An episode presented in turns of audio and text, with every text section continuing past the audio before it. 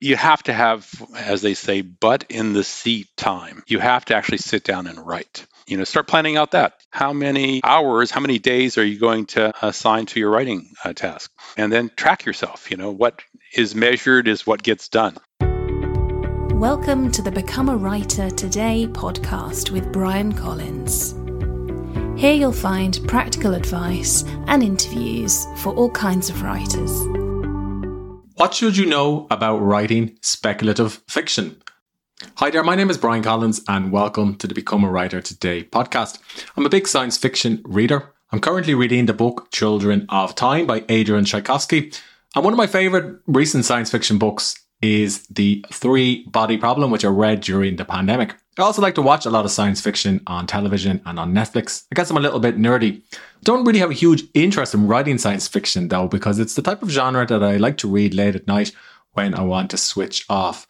And I find that the best science fiction books or the best speculative fiction books always have a big idea behind them. They have some topic that they want to tackle, or perhaps there's a bit of philosophy underpinning the actual book. Or maybe they delve into science like AI and also biotech and explain how these things may change our world for the better or for the worse. I still love hearing from and learning from speculative science fiction authors because it's great to hear how they approach big ideas and turn them into a piece of work or a good story or a novel that readers can enjoy.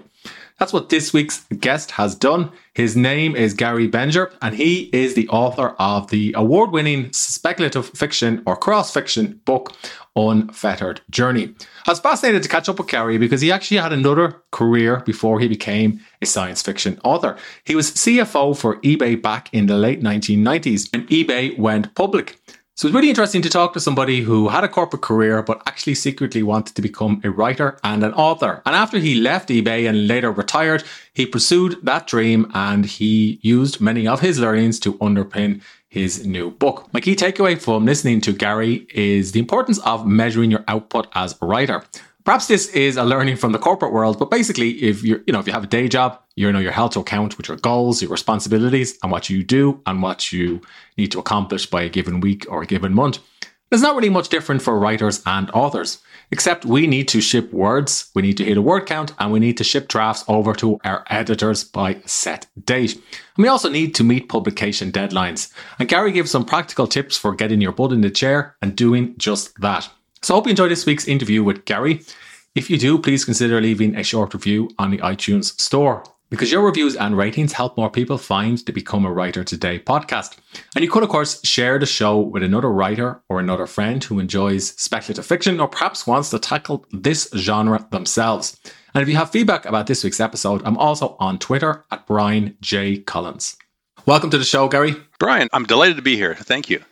Yeah, it's really nice to talk to you this afternoon. So it's afternoon time in Dublin, and I understand you're on the West Coast, so it's early morning for you. I was fascinated to read about your career because it's not often you meet somebody who's in the corporate world and then decided I'm going to become a genre fiction author. Could you give listeners a bit of background information about who you are? Yeah, sure, sure. I spent over 30 years in most basically working in Silicon Valley in a whole variety of uh, technologies, everything from bioscience to uh, chip design, computer peripherals, video over the internet, the technology behind what we're using right now, and then the internet itself. I was chief financial officer at eBay took them public back in 1998 and was there through some of the crazy years when the company was growing like hairs on fire. And so I hung around until we were several thousand employees and billions of dollars worth of stuff being sold. And and then I retired and went on to other things, including writing this book. eBay, uh, correct me if I'm wrong, went public back in 1998 or 1999. Yeah, 1998, and yeah, had, still is doing a great run around the world. So helping lots of average folks make a living on the platform. Yeah, certainly so. So I can imagine it was probably difficult to find time to write back then, but did you always want to become a genre fiction author? Well, I wouldn't describe myself as a genre fiction author at all, but I've had this interest in exploring certain kinds of ideas, philosophical ideas, for over 30 years. Ideas like what is free will? Do we have it or not? And so after I after I retired from tech career, I went back to school. I backfilled a an astrophysics degree, and then I got interested in some philosophy, and I backfilled a philosophy undergraduate degree. And then went on to get a master's in philosophy focusing on theory of mind you know focusing on ideas like what is human consciousness? And those ideas is actually what drove me to want to write this book to kind of share it with a broader audience. All good science fiction certainly has big questions like that at the heart of it. And had you written much up until you went back to university or college? In a business career you learn to write all the time so, and and that's for a purpose. It's a, a particular kind of writing. Uh, but I took some creative writing classes over the years, and so I've always been interested in writing. But this was different. I had to go back and actually learn the whole craft from the, the ground up. So, for example, I bought a hundred books on craft writing and I attended oh about eight different writers conferences in the early days just to get a, a, feel for what was going on, what were people thinking. And I would actually recommend both of those steps to um, all aspiring writers. You have to learn your craft. There's a lot of very good advice books out there, and I think it's really important to get out and actually meet other writers uh, and learning both about the craft and about the marketplace because those are two very different topics. Any particular books about the craft that you picked up or read over the years that's made a big impact on you? I said there was about a hundred of them. So, you know, the process was read uh, three books on plot. And then, you know, you're working on your outline, you're working on your book, and you're incorporating the ideas. Read uh, several books on character. Read the first book. Read a book about dialogue. And then after you're immersed in that, read a few more. And suspense, you know, tension, dynamic tension, character arc, there are so many, and since I'm writing this particular book, villains, how do you write villains? There are so many different aspects of the craft, and there's a lot of good advice out there. So, yeah, just I would say go out and look for the reviews on books that for each of those kinds of topics. But there's probably another 10 more that I didn't name. Uh, you sound like somebody who doesn't buy into the stereotype that people are either focused on numbers and or focused on the written word, that there's no real in between. No, I don't think that there's one or the other. I mean, our minds are very plastic. They do lots of things very well. And so, in terms of the writing craft, I do think that there is a an illusion about whether you write in an organized way, the planners as they talk about, or the pantsers, those that write by the seat of their pants. They're sort of waiting for the muse to strike them. And I think that the muse is not going to strike you unless you have some good ideas. You're going to write yourself down a cul-de-sac and be stuck. Your plot is not going to be very organized. What I strive to do is to be one of those writers. You know the writer that when you get into a book, you have the feeling that the writer is holding you in in their hands and that you're going someplace, that you have confidence that the writer is taking you in a certain direction. And I think to do that, you really have to know where you're going as a writer. So I'm a big fan of the idea of writing a really long outline and thinking about where you're going, and then to be methodical about that. And within that kind of structure, the muse will strike you because the creative process is not going to be bound up by that kind of process. You've got plenty of room to be creative. So that's my advice about process. As I said, I'm a big fan of Scrivener as a tool, by the way, because one needn't worry about formatting and all that sort of nonsense for a long time. But it helps you have a visual look at the whole piece of art all at one time. You can look at the structure, you can move around pieces of the structure and think about how they fit. And then as you start writing, you will find, at least I find, that there's far less of an issue with writer's block because you kind of know where you're going. Hemingway said, leave a little bit at the bottom of the well for the next day. You know, so you pick up the pen the next day, you know exactly where you left off, and then you can get going. Yeah, I think he famously used to stop in the middle of a sentence. yes. So that when he, when he would start the following day, he'd pick up from where he left off. And yeah, I agree. Scrivener is great. It has a little bit of a learning curve that can put off some authors, but for particularly for outlining and organizing sections in a big book, it's excellent because you can drag and drop chapters and even entire acts. So when you came up with the idea for Unfettered Journey, or even to take a step backwards, the the concepts that underpin Unfettered Journey, did you ever consider writing them as nonfiction, or did you also feel like fiction was the best way to express them? No, I thought uh, fiction was the best way from the beginning. Well, so from my philosophical journey, thinking about consciousness, you know, what is the mind, right? What is that I that's the center of each of us? And those ideas were sort of something that I wanted to explore. And actually, I wrote a little philosophical book, which is actually called Unfettered Journey Appendices Philosophical Explorations on Time, Ontology, and the Nature of Mind. And that's uh, focused on the professional philosophers and so this novel was actually an attempt to bring some of those ideas to a more general audience. So that was sort of first, this was second. And Unfettered Journey, then, I set it in the near future, which is in the year 2161, 140 years in the future. It's a hard science view of the future. And what I did that for is because then the setting, much less likely to go get old and be outdated. And it let me explore many of these ideas um, um, in more detail. So, uh, so that's the reason why it's speculative fiction. But I think you mentioned this is cross genre. You know, it's an adventure and love story just happens to be set in the near future. I understand the book covers themes like will AI cause the most changes to our lives in the future?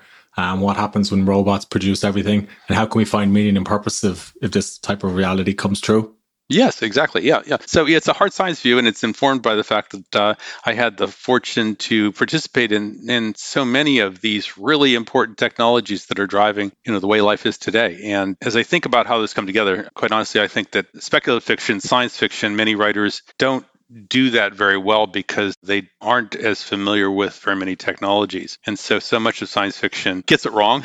You know, we, we have, uh, imagine if you wrote a, a, science fiction book, you know, before 2007 when the iPhone came out, well, your story is probably not very realistic, even today, right? Unless it's uh, Star Trek, yeah, right. the 1960 show kind of previewed the iPhone. yeah, but but then you have Star Trek, and so you have you know faster than light spaceships. Well, that's not going to happen. It's well known that Einstein's theory of relativity is well established, so we're not going to be able to do that. So we have an odd idea about the future, driven by you know the Terminator, right? The robots are going to kill us, or so you know we're going to upload our brains. Uh, lots of silly nonsense that it just isn't going to happen. So I was looking at the future and thinking what's highly likely. And with that as a frame, actually, mm, there are enough interesting issues that I think we realistically, as human beings, will face. And so, with that as a backdrop, I think for this particular future for humans, this next century is going to be driven by two kinds of technology. One is bioscience,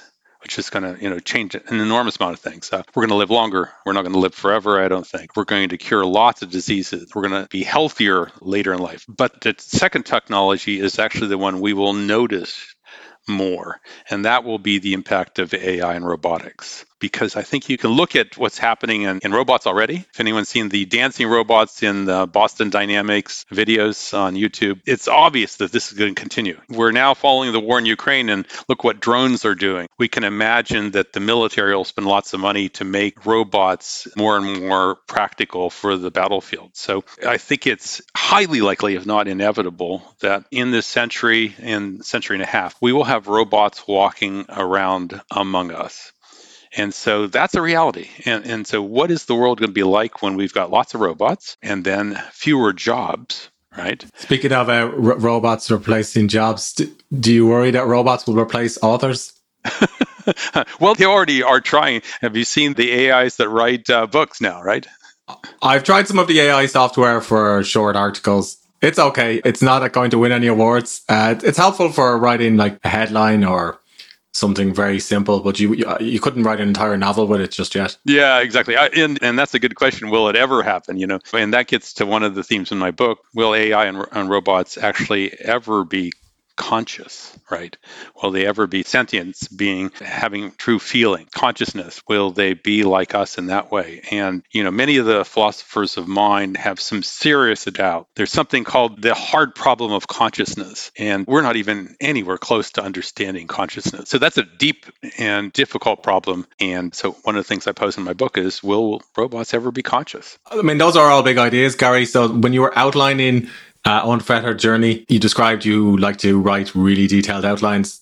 Like, yes. Could you walk us through that process and how long that, that normally takes you and what it involves? Yeah. So as I mentioned, I, I like a Scrivener, I happen to be a person that that I'm visual, and so seeing it on the page is helpful. Seeing then the story and outline in a way that you can actually look at the whole piece is is important, and Scrivener helps you do that. And then you know thinking the next level down to what are the main themes you're trying to to bring about. Thinking about your characters and where do they appear, and then outlining each of your characters and thinking about uh, what they're doing, how do you interact them, and then really really importantly, you're down to the scene level. What scenes do you do you plan to have in your work?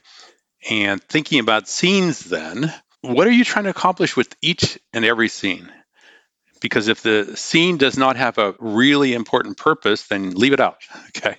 So I actually found that each scene had three or four different goals in mind. And in an outline, I would write those kind of goals. You know, I, I want to advance this part of the character's emotional journey, right? This is going to advance the character arc. This one's going to demonstrate how these two characters are foils for each other, etc. There are lots and lots of goals you have for each scene. Uh, this is going to cause this particular kind of conflict this is going to foreshadow something else that happens later in the book. And when you start doing it that way, you realize what an intricate puzzle it is to write good fiction. And that's what makes it fun, actually. And then once you start doing that, got a really strong outline. It does a couple things. It lets you sit down and actually be able to write methodically. Then the characters start waking you up in the middle of the night and whispering in your ear, No, I'm not going to do that. and they start talking to you. And so there is this tremendous amount of creativity that comes out at that point. So I did not find that the process of trying to outline and be planful about the scenes in any way impacted negatively the creative process. Did it take you long to get from that detailed outline to a, a polished first draft or a draft that you could send to an editor? Well, it did. And then I think another step that I would highly recommend to writers is that you have to have, as they say, butt in the seat time. You have to actually sit down and write you know start planning out that how many hours how many days are you going to assign to your writing uh, task and then track yourself you know what is measured is what gets done. And in that process, then I found, well, okay, you know, life intervened, so I didn't write as much as I wanted. I'd hoped to get something done this month, but a little of that got done. So when you do that process, then you start to see the number of words you've written on the page increase and you start to measure that. And that process, I think, was tremendously helpful too. So that intense process took a year and a half for this kind of book. And were you writing at a set time and for a set amount each day? No, what I essentially did is that I outlined my calendar against when I was going to write. So I planned a few weeks ahead. And then sometimes that happened and sometimes it didn't. But just that kind of structure really did help push along the word count and the number of scenes that were finished. And yeah, so you need at least that minimum kind of structure.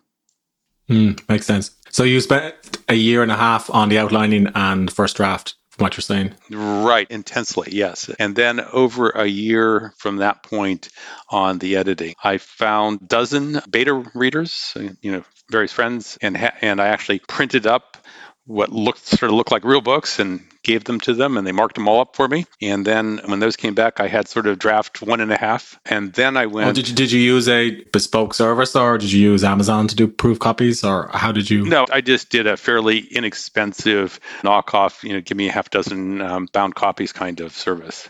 Okay. you know, those are very inexpensive. And i'm curious because when you write out science fiction it's fair to say that not everybody will love reading science fiction. I mean, I, I love it, but some of my friends, if I gave them a science fiction book, they, they, they, wouldn't know what to do with it. So, did you go out and purposely pick people in your social circle who you knew enjoyed the genre? Uh, no, I just picked friends that I thought would, would be willing to invest the time because that's a big time commitment to actually have someone read it. Yeah. It is. It is. Yeah. It's, it's a, to read a book that big. It is. Yeah. And how did you handle getting feedback you didn't agree with or conflicting feedback? Because what I found when I use beta readers is some people will say things that's well meaning or well intentioned, but it's not actually anything you can do anything with. And then if you compare their feedback to someone else, one person says, I love this bit. The other person says, I hate this bit. And then you're left wondering, what do I do? well, well, as the author, you're in charge of your work ultimately. So, you know, you thank everyone for all their time and all their helpful advice, but you don't necessarily take it all, right? So, you're trying to synthesize all that. And then that's just a first step. I mean, at that point, then I engaged using some professional editors and uh, quite a number of them actually. I mean, the good news and the bad news in the industry today is that the number of uh, major publishers is diminishing. They keep on buying each other. It's, it's actually a very bad business. It's a big case in the United States at the moment, an antitrust case. Exactly. Yes, we have. You know, we have uh, one wants to buy another one, so we get down to the big four from the big five. And again, it's a bad business. And from a business perspective, what they've tried to do is do acquisitions, acquire the next guy, fire half the editors, make the other half that are left work twice as hard. So, and what that does mean for the writer is that if you want to take the traditional route, you know, which is spend the time to find an agent, which could take you a year, and then spend the time to have the agent try to rustle up a major book deal for you, which could easily take another year if it's successful at all. So rather than take that time, and then if you do that, unfortunately, the problem is is that the editorial support you have through a major publisher is far less than what you used to have 20, 30 years ago. But you can actually buy those editors sort of off the street. There's an enormous number of uh, freelance editors that are available and fabulous people. Yeah, I've used Reedsy. It's quite good. You can find editors who've worked for some of the big five or now big four publishing companies and work with them for one or two or three thousand dollars, depending on the length of your manuscript. But I'm curious, just go back to something you said there. You you worked with several editors. So so most authors might work with one editor and then a proofreader. What made you enlist the help of several editors? What did is that I found that I love the process and I found it kept on getting better. I mean, as an example, at one point I had three editors and myself in a Google Doc going through the manuscript essentially a line at a time. I mean, we had a good time. It was tremendously fun because, you know, the author, it's your work and, and you're spending time talking about it. And if, at least if you are open to taking advice, then you can have a little back and forth repartee on that work. And it kept on getting better. A lot of authors would find that stressful to have a couple of different editors giving feedback at the same time. Yeah, yeah. Well, I found it tremendously fun. Oh wow! And so, how long did the editing process take when you had feedback from that many people? Uh, let's see. It took almost a year. Okay. Wow. Wow. So, how many revisions did the book go through? I personally went through, and this is a long book. You know, this is 140,000 words. I went through it 20 times. Oh, wow! In detail, at least. Well, it worked. I mean, the book has the book has several awards and it's some great five star reviews. Well, it's um, now the book's won ten different book awards, and it's now out in eight languages. So did you arrange for translations yourself, or did you know translators in those different languages? I did arrange for them um, myself, and I had found some friends and academics that could direct me to some other folks that they thought were really outstanding translators. Okay, um, and what made you pick the the countries or geographies that you picked for those translations? I just looked at the most important languages for uh, literature in the world. you start at the top, you know, with, with the eight languages. I didn't get Chinese; it was too difficult to find a literary Chinese translator and quite honestly, my book would probably be banned in China anyway. So I wasn't sure that it would ever get in the country. But I think that those languages cover more, far more than half of all of the literate languages where you find the vast majority of books written. So. So you have German, Spanish, Italian, uh, French, Japanese, Brazilian, Portuguese, Russian. Oh, I even have a British English edition. Oh, do you? Ah, nice. I'm impressed. I'm impressed. Most people just cross publish and put a disclaimer on the book. Uh, and did you get different covers for different countries? No, I found a through actually through the editors, and you know, you sort of get enmeshed into that world. And so there's lots of people that know each other, and so through that, I was able to find both a wonderful book cover designer that happened to be in Copenhagen, and I found a layout designer that happened to be in uh, Switzerland. And I like to keep sort of a standard iconic look to the cover, so only the title changes. Hmm, interesting. So the book has been out for a while and it has 2020. So during the pandemic, are you busy working on a follow up? No. One of the things I will suggest to writers is this is a lot of work, and the industry is a really difficult industry. The figures I've found are roughly there are something on the order of 4,000 books that come out every day. So, with that enormous flood of books, I think that writers should write what you are passionate about or write what you know we don't need another genre book that's like all the others, at least in my opinion, because the world is flooded with those. And so you can spend an enormous amount of time and, you know, that will disappear into that whole wave of other books that are coming out. So how do you make yourself different? How do you write a good book, a great book? I think you have to write about what you're passionate about. So I have this one really I think, big idea that has to do with consciousness, with free will, ask some important questions. I do that in, in the context of the future to ask how does one find meaning and purpose in this technological world? So that's why I wrote this book.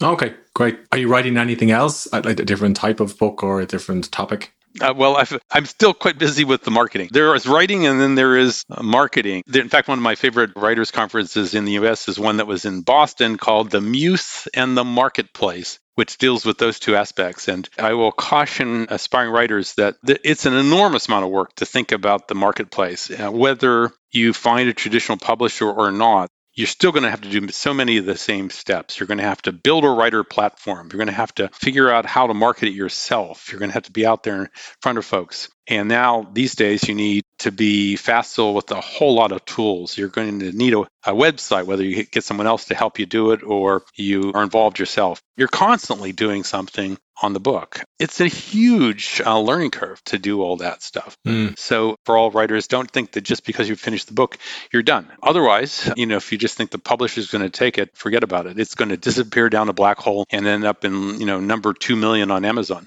Good advice. Gary, where can people go if they want to read your book or learn more about you? Yeah, so they can go to my website, Gary F. Bengier, B E N G I E R dot com. And I also have the websites in a dozen countries, whether it's uh, the UK with co.uk or uh, Germany, Italy, France, um, Japan, Portugal, etc. And you can find the book on Amazon and in bookstores, wherever you buy books, because it's uh, on Amazon, it's through Ingram Spark around the world. So, Unfettered Journey. Thanks, Gary. Thanks very much.